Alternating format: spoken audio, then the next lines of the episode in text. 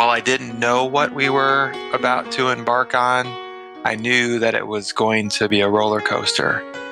And I knew that it was going to require of me to be something more than I probably had known myself to be in my life. So it just took on the approach of I want to use and be present to this experience as fully as I can be, no matter the outcome, so that in the future, if there's an opportunity to do something, to say something, to share something that could make a difference for someone else, that I'll be able to do that. Welcome to Difficult Conversations Lessons I Learned as an ICU Physician with Dr. Anthony Orsini. Dr. Orsini is a practicing physician and president and CEO of the Orsini Way. As a frequent keynote speaker and author, Dr. Orsini has been training healthcare professionals and business leaders how to navigate through the most difficult dialogues.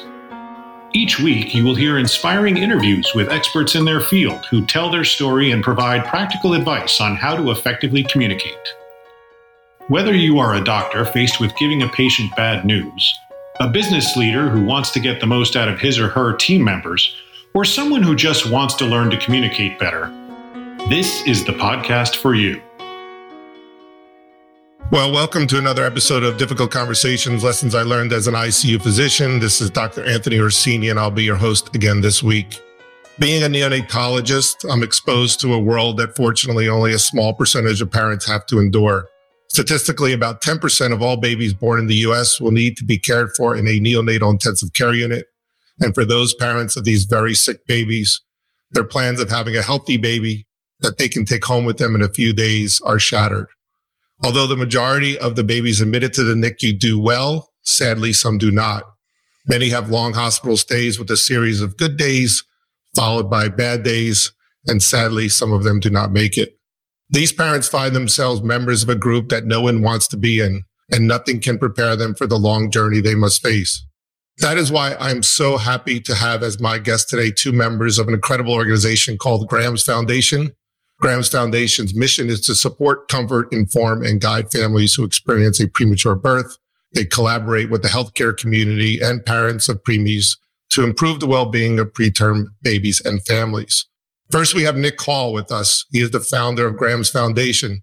Nicholas has had many titles over the years, but the one he is most proud of being is the dad of Reese and Graham. Named after his son who was born at just 25 weeks gestation, Graham died after just 45 days. It was Nick's vision and desire to start the Graham's Foundation so that no parent goes to the experience of prematurity alone. We also have the pleasure of having with us Laura Platt Kilstein, who is a micro preemie parent member of Graham's Foundation. Her son was born at 26 weeks in January of 2017, and he is now a super high energy four year old. She became a parent mentor in January of 2019.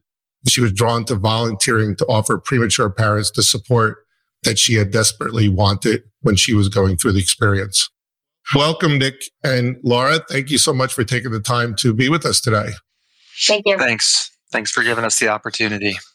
So I'm really happy that the universe brought us together through a mutual friend and contact. And many people, as I said in the introduction, really don't know what it's like to be in the world of neonatology. I live it every day. You've lived through it. And so the more that we can educate people about this, I think the better it is. And also I want to tell people from the top of a mountain about Graham's Foundation and how wonderful it is. So I think it's probably just best to start out, if you will. Nick, I really want to hear your story and have you share with the audience your story of Reese and Graham and, and mm-hmm. how you started the uh, foundation. I think that's a great way to start. Thanks, Dr. Orsini. I remember Jennifer and I had a brief tour of labor and delivery, and we did a quick walk by of the neonatal intensive care unit. You know, it was kind of a standard tour for expecting parents. And we were a high risk pregnancy, having gone through in vitro fertilization to become pregnant and having twins. So we had some awareness of the potential risks, but this was probably only a couple of weeks before our world was turned upside down. So looking back, I think there's so much, and we were first time parents, there's so much that you're concerned about and worried about. And I think if you spent too much time talking about the risks of premature birth and what that could mean, it would probably scare a lot of parents away from ever wanting to become a parent. Looking back, I'm not surprised that they did a quick walk by of the NICU and didn't spend too much time, fortunately, looking inside.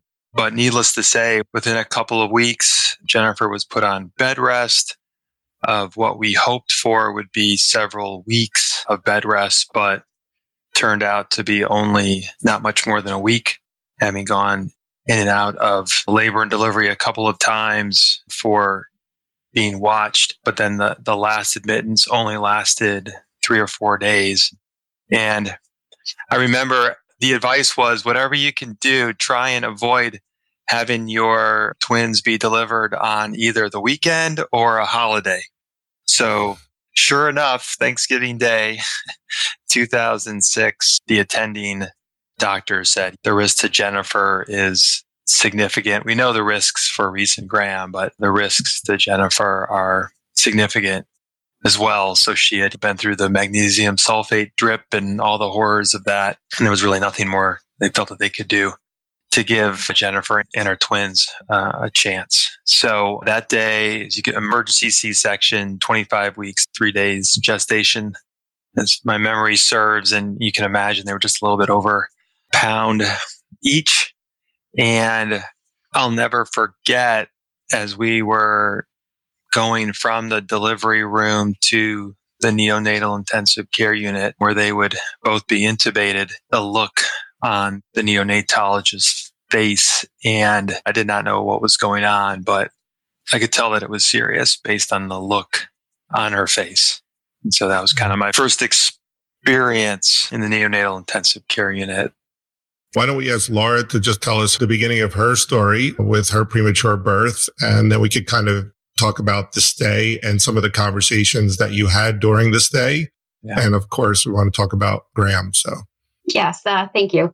So, this was my first pregnancy. I had gone through IVF with my husband. I was considered maternally old or whatever they whatever they, they consider that. But there hadn't been any specific sign that there was a problem or like any risk with the pregnancy. And honestly, I didn't know that I had gone into labor. I was actually at home and my water broke, but I hadn't yet taken the birthing class to tell me what that was supposed to be like.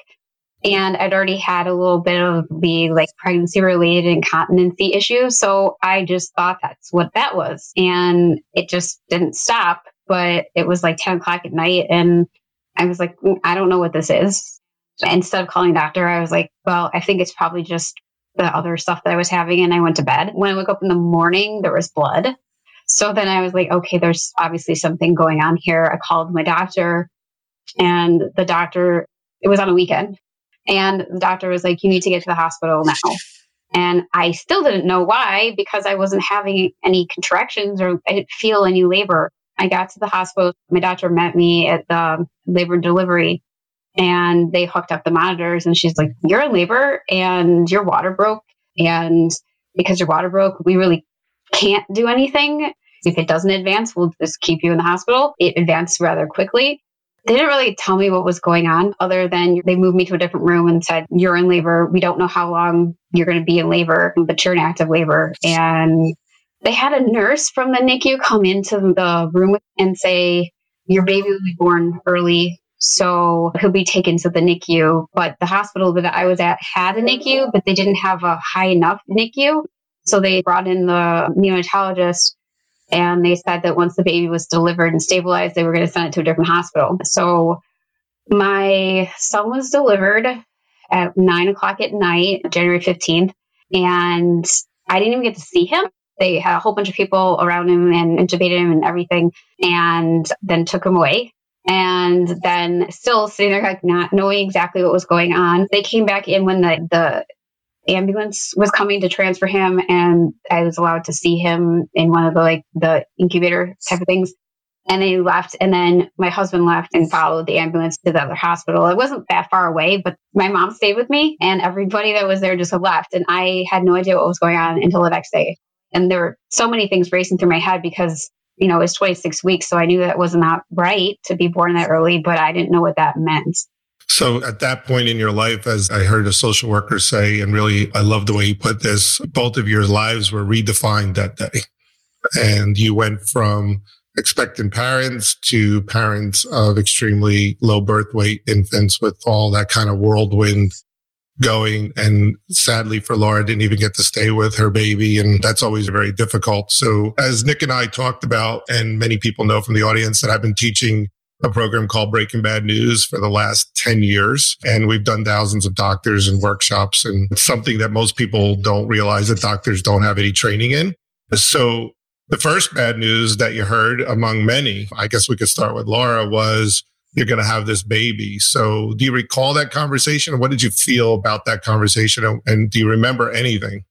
Yeah, I do. I remember so many minor little details. I just remember my husband and I were in the labor and delivery room hooked up the monitor and my doctor came up to me and she was had tears in her eyes and she's like you're going to have this baby and i remember being hysterical no i can't no and then i just sort of you know as well i guess i have to do this and i kind of almost felt like something else was, was happening to me but i wasn't there i was sort of going through the motions until it came time to actually deliver and push and then i started panicking again. I suppose if somebody maybe had explained a little bit like what was going on or what was going to be the process or what to expect, that probably would have helped a little bit. But I mean, I know my doctor it just it just happened that I went into labor when my own personal doctor was on call from the OB gynae group and she was crying. She looked scared. And so that didn't make me feel comforted, but I also felt like at least like she was in this with me.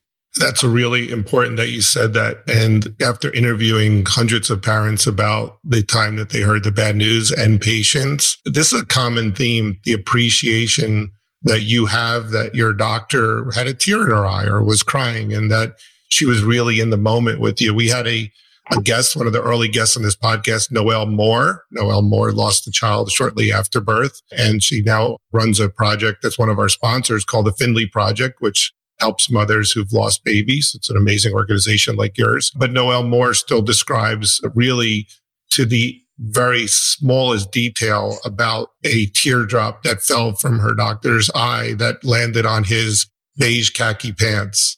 And she remembers the exact spot. And so that's just the, the power of communication that I think. So Nick, how about you? All of a sudden, this conversation, one of the things we say in this podcast is that every critical moment of your life starts with a difficult conversation. And certainly that would apply. Yeah. For me, Jennifer was quite ill for several days. And so I was the interface almost exclusively with the doctors, both with as it relates to Jennifer, but also with Reese and Graham. And I don't remember specific, there were so many conversations. I don't remember the specificity of the conversations, but I do remember the energy. I'm very much a kinesthetic. I know that's how I communicate very much feeling and, and emotions. And so I can remember the emotion of the neonatologist as our twins were transported to the NICU. It was similar, maybe up, sadness or upset as Laura spoke, but it didn't leave me with a feeling of hope. So mm. I, it was a feeling of this is bad. That's what I was left with. Yeah. This is not good. And then as I think about transitioning into the NICU after the twins were intubated and I guess had their, you know, the term, I've forgotten it, but the, you know, the first 20, the golden hour. Golden, golden hour. Yeah, right. Everything's great. Everything's fantastic. For those of you who don't know, the golden hour is a, a timeline that neonatologists use for the very sick premature babies. And studies have shown that if we can get them intubated and stabilized and put all their lines in within the first hour, that their outcomes are a little bit better. So yeah, yeah so there's a lot of rushing. And as a neonatologist, I have to balance that soft spoken time with the parents with the fact that I know that this clock Boom. is ticking. Like we got to take, we've yeah. got to take action and we can explain what we're, you know, as best we can later. So I just, I do remember there were over time that there were certain neonatologists that I would have a conversation with if we had to talk about sort of give me the hard facts, give me the details. And then, not that every neonatologist didn't have the capacity for that, but then there were some where clearly, if we wanted to have a softer conversation and more emotive and more what should we do? And we're thinking about the process, the journey. And there's a particular neonatologist that we really leaned on for those conversations. And the same thing with the nurses. We found some were very emotive and some were more technical. And over time, I knew which one I wanted to put a new line in if and when that was necessary, if I had my choice or my option. So part of it for me was not expecting every doctor and nurse to have the same skill sets. It's a team approach. And over time, recognizing that and understanding that and being able to know, have a, have an idea, have a sense of maybe who to talk to or who to approach, depending on what we needed to, needed to talk about. So now they're admitted you're within the golden hour. Laura doesn't have her baby with her in the same hospital. That's got to make it even harder. And then we start this long journey Nick, let's start with you. Yeah. So there's this 45 day journey of Graham. So tell us about Graham and what happened at the yeah. 44th and 45th day.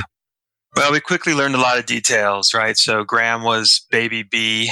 So he was, I guess, sucking off the fumes of Reese, if you will, within the womb. And so while they were born minutes apart, they were not developmentally minutes apart. You could just tell Graham was smaller was less mature. And of course, you learn statistics over time that Graham was male, of course, and he was a Caucasian and his lungs were not as well developed. And so you just, you need to catch some breaks and he just didn't catch any of the breaks that you need to and was never really successful at breathing on his own. His uh, intubation, it, it came out for some reason after maybe 35 days or so decided to give it a go. Maybe there was a reason why. And he had, it was like, he had a good maybe 12 hours, 24 hours, and then quickly went, kind of went downhill from there. And the last probably was several days. It, it probably was longer than several days. It, it, but he was the concern every day doing the blood gas. At the end, they were throwing everything but the kitchen sink. It felt like in the final days, we knew that I think we felt that if he were to somehow eventually be able to survive, given the trauma that he had to endure, that things that we could see physically and just kind of understanding that the ability for him to have uh, any quality of life was really no longer, no longer viable. And we had time to think about it. I had a chance to talk to another parent. I had to make the same decision. And we just, we knew it was. We knew it was the right decision. And the best decision for Graham. Of course, still after all these years, you can hear Nick's voice and how emotional he is. And that's a decision that no parent should ever have to make. It's a decision that as a neonatologist, I've been involved with more often than I'd like to say. But one thing I can say universally is that these difficult decisions that parents have to make are always done out of love. And that's a universal thing that I have seen. And I can see that Nick still struggles with it, but that it's also was one of love. So I'm so sorry, Nick, that you had to go through that and why you gather yourself. I want to talk about how you turned that into the Graham's Foundation and turned this tragedy into it. Laura, your son fortunately did well, it sounds like, but I'm sure, as I say to all my patients, it's two steps forward and one step back. So there must have been some incredible bad days and good days. How long was he in the hospital? So Joshua was in the hospital for 99 days. Night, uh, you got out before the hundredth day, huh? Yeah, yeah. so, it, he, it was like a week, almost the day of when his due date was. So obviously, I didn't get to see him until I was discharged from the hospital. So it was like two full days before I got to see him. And initially, for like the first very few days, like everything seemed to be going okay. They actually extubated him. And then the doctors and nurses kind of said that some preemies run out of the gate really like great. And then, you know, after about a week or so, things start to go downhill or the complications arise. And of course, that's what happened. He went into kidney failure. They explained to us about the, the PDA and the issue about it not closing. But because he was in kidney failure, they couldn't try to even attempt to close it medically, that they were going to have to do it by surgery. So he had PDA ligation, I think, at like 29 weeks, 28 or 29 weeks. And it just seemed crazy that a baby that was not, it was barely like two pounds was going to have actual surgery. And the, uh, the surgeon that did it was like, he kind of made it like light of it because this is so routine for me. I could do this with one hand tied behind my back and with my eyes closed. And my husband was like, huh? I was like, oh, just kidding. I won't do that.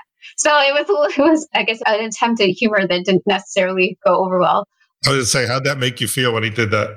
So to me, I was like, okay, well, if this is so routine, then this is no big deal. My husband did not take it that way. My husband, that made my husband more nervous. But once they did the PA ligation, it was amazing. The first time we got to see him afterwards, like his color had changed. He was yeah. pink as opposed to like the grayish pallor of being sickly. It took another week or two for like his kidney function to go back to normal. So then we, my husband and I were okay. This this is okay. And then they hit you with the retinopathy of prematurity. And That's a, a retinal disease of newborns and premature babies. So they just said, oh, well, there's going to be a, a retinologist, ophthalmologist going to come through. And they come in every so often and check all the babies. And they came in and of course they said, well, he has some ROP because he's on oxygen. So that was one of those things that they had to monitor. It eventually corrected itself by the time he was like two years old. So we were all fortunate about that. And then he got to what they like the graduate phase from the micro preemie room to the regular NICU room, and they moved him there. And that was kind of like a culture shock to my husband and I because in the micro preemie room, they were keeping the lights low, everyone was talking quietly, the monitors were turned down. They were just sort of trying to recreate that the womb type of environment and cluster care and everything. And then we got into the, like I call it the adult NICU room. And it was a shock because there were so many babies. The lights were bright. There was more noise. And it got to be really difficult because we would see lots of babies come in and leave. And we were still there. And we were still there. And we were still there. And we were still there. The other like hiccups that we had is he went home on an NG tube. We tried to transition him to a bottle feed around like 33 weeks. And he wasn't doing it for whatever reason, the speech therapist was like, we're just going to wait till he's discharged to do anything. And when that news came, my husband and I, uh, like in full panic mode, because what would that be like? How are we going to do that? And I would say credit the nurses were really good with us practicing on dummies, practicing with our baby, basically being our cheerleaders and like, you were going to be able to do this. And if the line comes out, you're going to be able to put it back in and you're going to be able to do this you guys can do so much. You don't realize how much you can do. It'll be fine. It'll be fine. And I guarantee that if the nurses hadn't taken literally days and days of t- simply telling us over and over that you can do this, it's okay, it's not the end of the world. I don't know that uh, things would have gone as smoothly when he was discharged. Communication is so important and it has to be effective and compassionate. And now he's doing well, right? He's, how old is he now? Four? He's four. Um, four so. Yeah, from a physical standpoint, he doesn't have any residuals. He's a little smaller than kids his age, but my husband and I aren't real tall to begin with. So our pediatrician was like, maybe he got a little shorter end of the stick, but you know, he wasn't going to be a giant anyway. But yeah, we're very fortunate. And we've been told by any doctors that ever see him, different eye doctors that we've gone to. We've been going to see a kidney doctor for him just to keep an eye on everything. And everybody says that like it's a miracle that he is where he is today. And I 100% credit the NICU, you know, doctors and the nurses that took care of him because they're like, for him to have been born so early and have grown out of every issue that came up because he was a preemie is just amazing. It's a true blessing. So, Nick, back to you. Yeah. And I want to thank you for really sharing the emotion with the audience. It's an unimaginable feeling that almost no one has. And so thank you for sharing. I know this is not easy for you, but I do want to move on to that experience. Reese did well, correct? Reese is doing okay. Yeah, she's doing okay. Yeah. It was a journey. It was 119 days, so a, a bit past her due date. We were home for a couple of weeks. She developed what we thought was hydrocephalus. That was the case, so she needed an emergency shunt. The journey did continue as parents of premature babies discover that graduating from the NICU to home, on the one hand, it, it is a celebration, and then all the responsibility is yours. And you don't have doctors and nurses at your bedside to answer all, all of, of a sudden you don't have this monitor monitoring your baby. Like yeah. I always thought it was kind of odd. The hospital will not let you come off the monitor until the baby's discharged. But then you, one parent said to me, can I take my baby off the monitor? It was like three hours before discharge where the lawyers and the legal people won't let us do that. She goes, yeah, but in about three and a half hours, I'm going to be at home. Yeah. And I, I, thought that was kind of odd. So let's talk about that. Sadly, Graham passes and there's that incredible moment with you and your wife and the sadness that goes along with that still happening. What made you then at what point say, I'm going to start this foundation? And what was your thought about the Graham's Foundation and when did you start it? In some respects, I started it the moment Reese and Graham were born. And that's because mm-hmm. I was aware that everybody wants to have a great story of it was a miracle. They made it through. Aren't we fortunate? Aren't we lucky? And I know that not every story ends that way. While I didn't know what we were about to embark on, I knew that it was going to be a roller coaster. And I knew that it was going to require of me to be something more than I probably had known myself to be in my life. So it was, it just took on the approach of I want to use and be present to this experience as fully as I can be, no matter the outcome, so that in the future, if there's an opportunity to do something, to say something, to share something that could make a difference for someone else, that I'll be able to do that.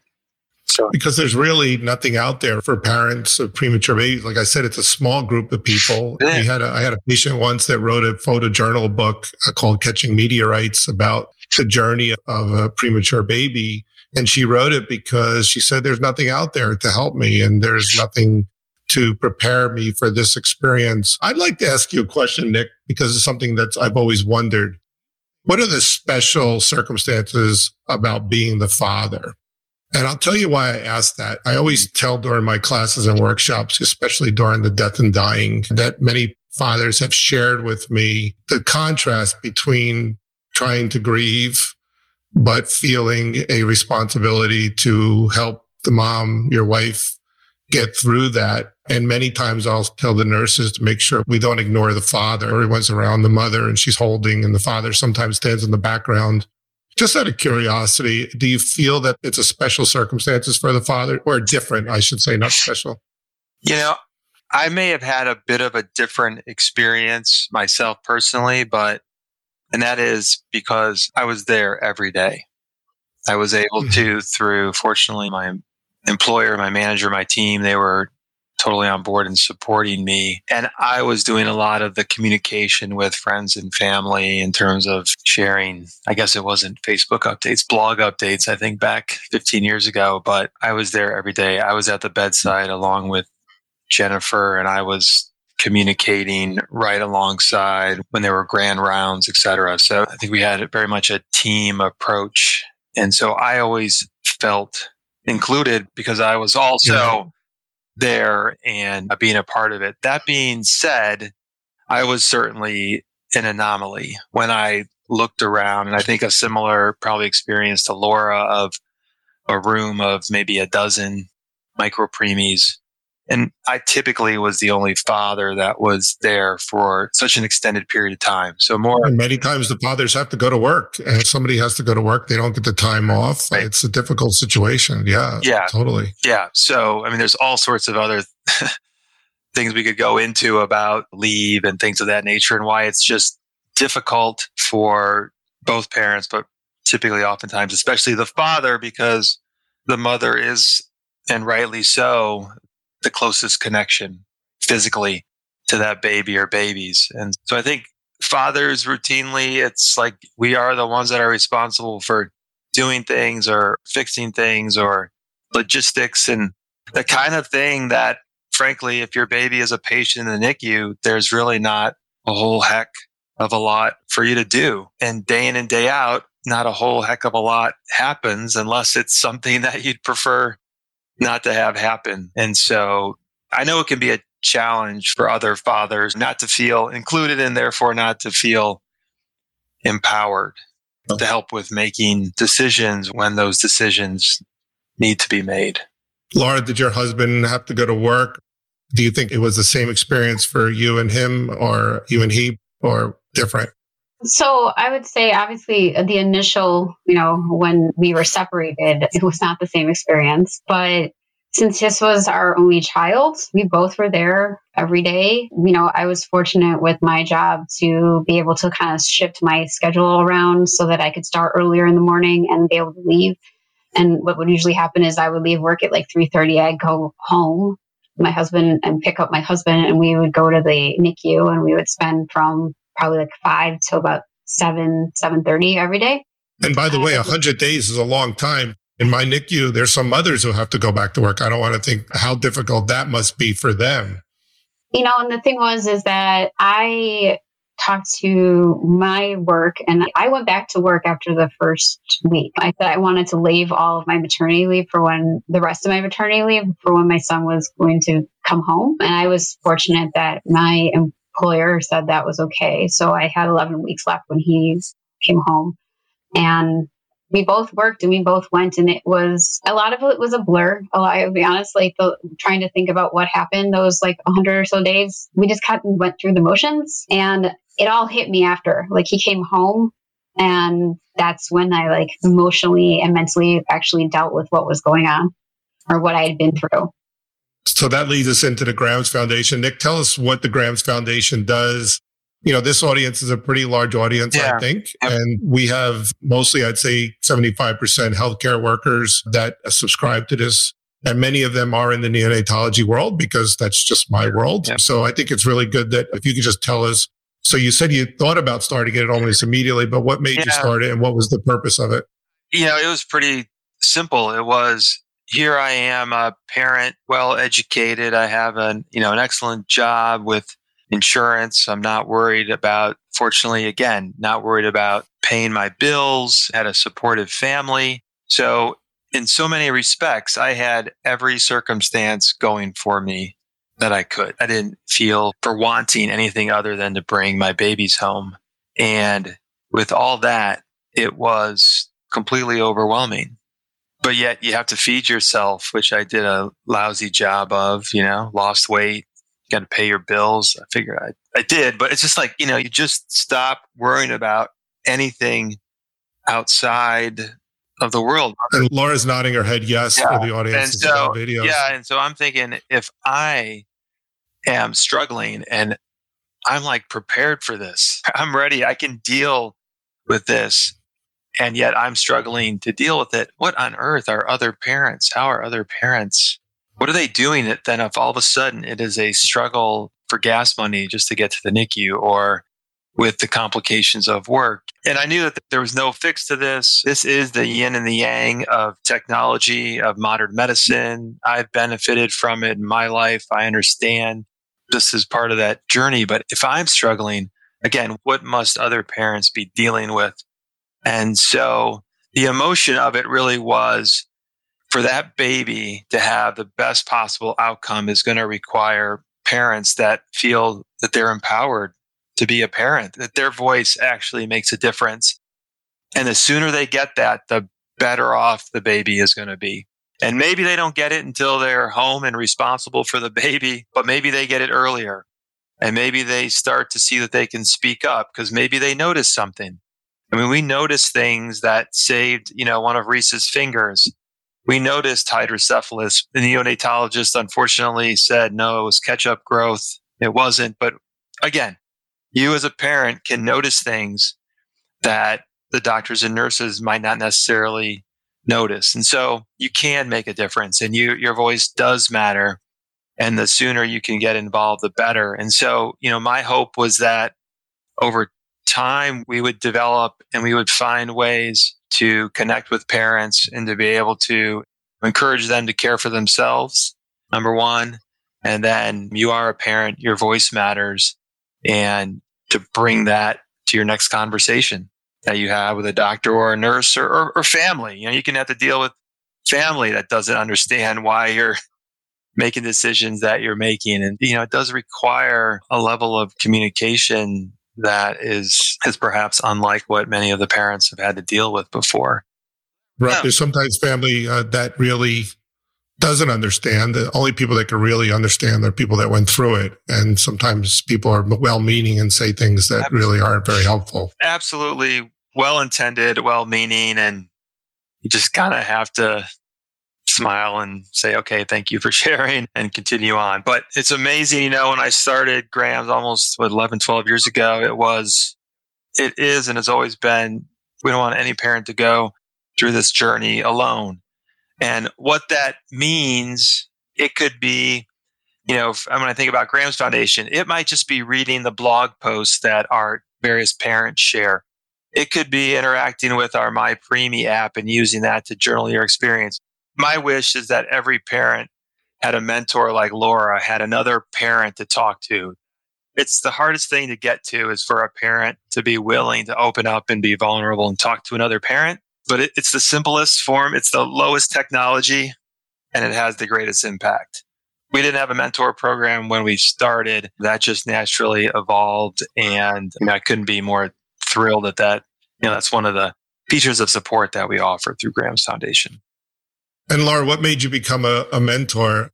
What went through your mind and how did you get in touch with Graham's Foundation or connect with them?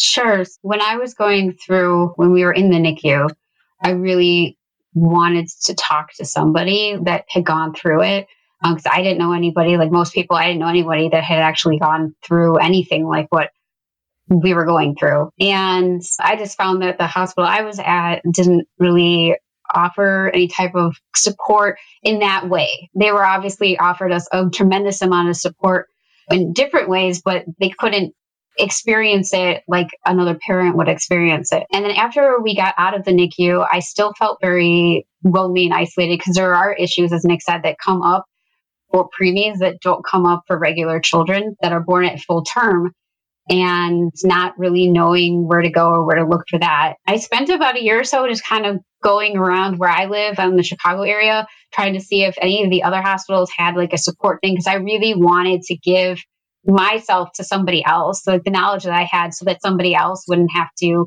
feel so lonely about it. I found Graham's Foundation and I was all excited because I sent a, uh, an online like submission about how what I, I, really wanted to be a mentor. And I initially was told we, we, don't have any space for you right now. And I was really upset. And I was like, this is never going to happen. Um, and then a few months later, they reached out to me again. They're like, would you like to do it? And I was like, yes. Even when you're going through it, you don't even know what it is you want to ask or what you should be thinking about but simply to know that there's another parent who made it through the NICU and is on the other side and can say it, it'll be okay. It turns out okay. Or even if it doesn't turn out okay, you can talk to somebody that says, I, I know what it's like to make these kinds of, you know, choices or decisions and how hard it is. It's just nobody can really understand what you're going through except someone that's gone through it.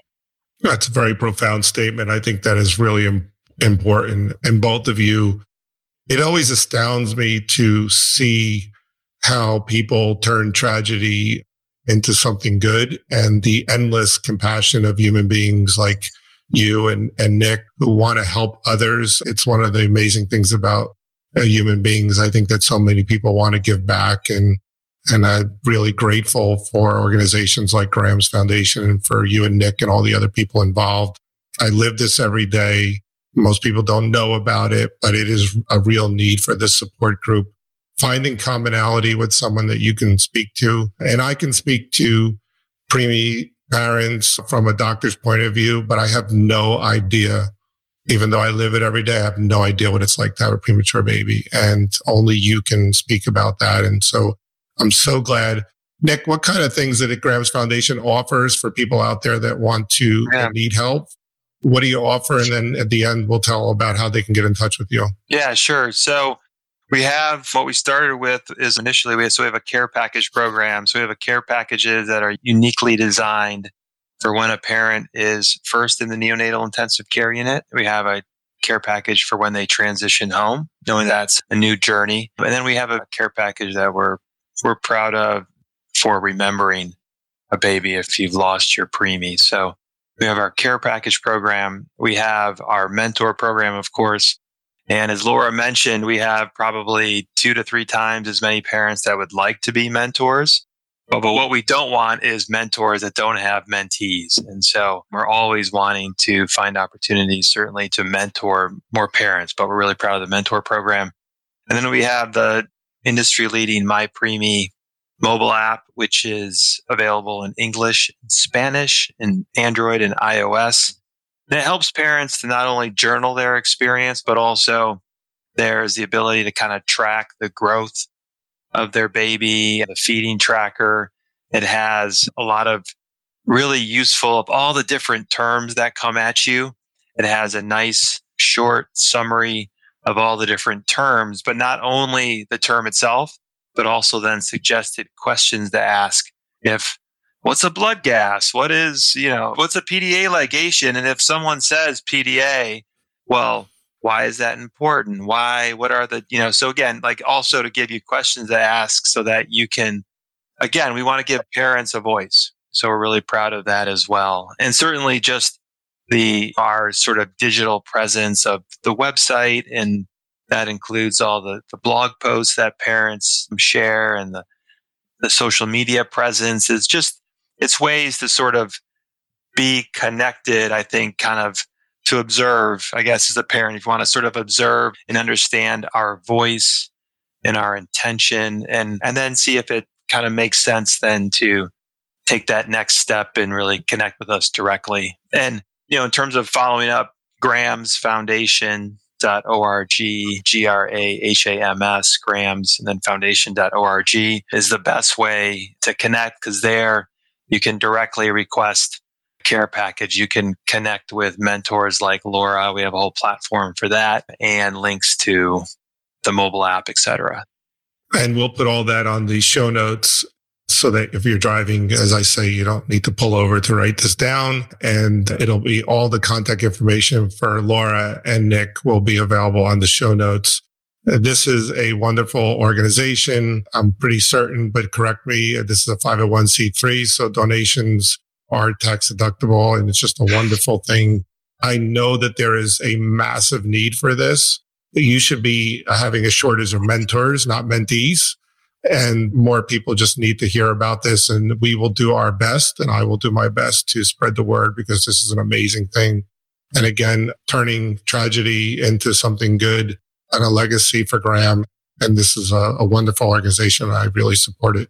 Guys, thank you so much for taking the time to do this. If uh, anybody wants to find more about Graham's Foundation, we'll put it on the show notes. If you enjoyed this podcast, please go ahead and hit subscribe or follow on Apple or any of your podcast platforms, or you can contact me through theorsiniway.com. Thank you again, both of you. This was a, a really pleasure. I can't wait for my audience to hear this. Thanks, Dr. Orsini. Thank you. Thank you, Laura. Take care, Nick. If you enjoyed this podcast, please hit the subscribe button and leave a comment and review. To contact Dr. Orsini and his team or to suggest guests for future podcasts, visit us at theorsiniway.com.